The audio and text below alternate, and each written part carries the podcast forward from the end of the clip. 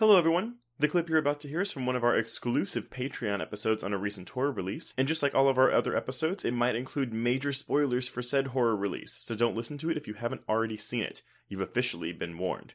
And if you'd like to hear the full episode, just head on over to patreon.com slash horrorqueers and subscribe today.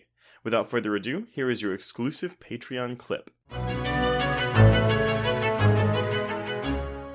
I mean, uh, so first time feature director Parker Finn is on the record as saying that this film is, it was a COVID film. So he shot this after making a short on the same principle using the actress from Please Like Me, the girl who dies by suicide in the opening scene here. Oh.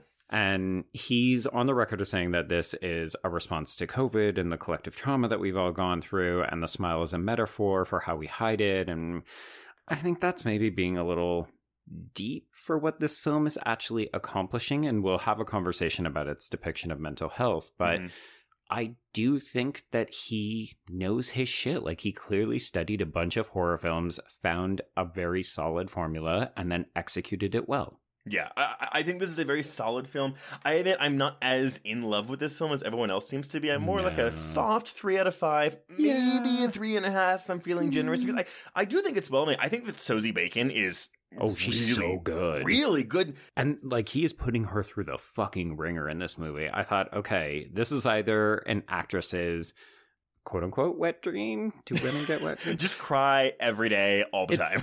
Like emotional ringer, but a great film reel for her to be like, look at my range. I can do it all. And in that respect, she totally delivers. Yeah, no, a hard agree on that. And we also get the return of Kyle Gallner, who was actually also in Paramount Scream, Uh-huh. with more to do here, but still, I j- Mm. studios give him a substantial role and I'm just gonna plug it if you haven't seen dinner in america please Right. seek that out it's really really really good um but content warnings for a lot of f slurs Oh, that's disappointing. oh it's, it's his character the protagonist constantly calls people the f slur Yay. Yeah, it's interesting. I've seen, so I follow him on social media, and you can tell that he's really happy to be attached to another very successful horror entry.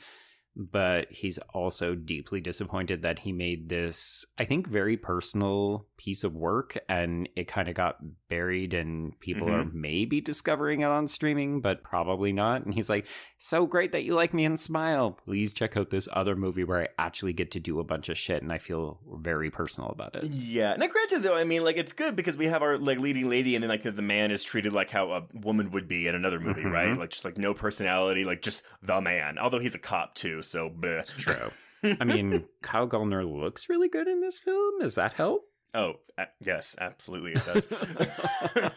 I love Kyle Gallner. Oh, yeah, for sure.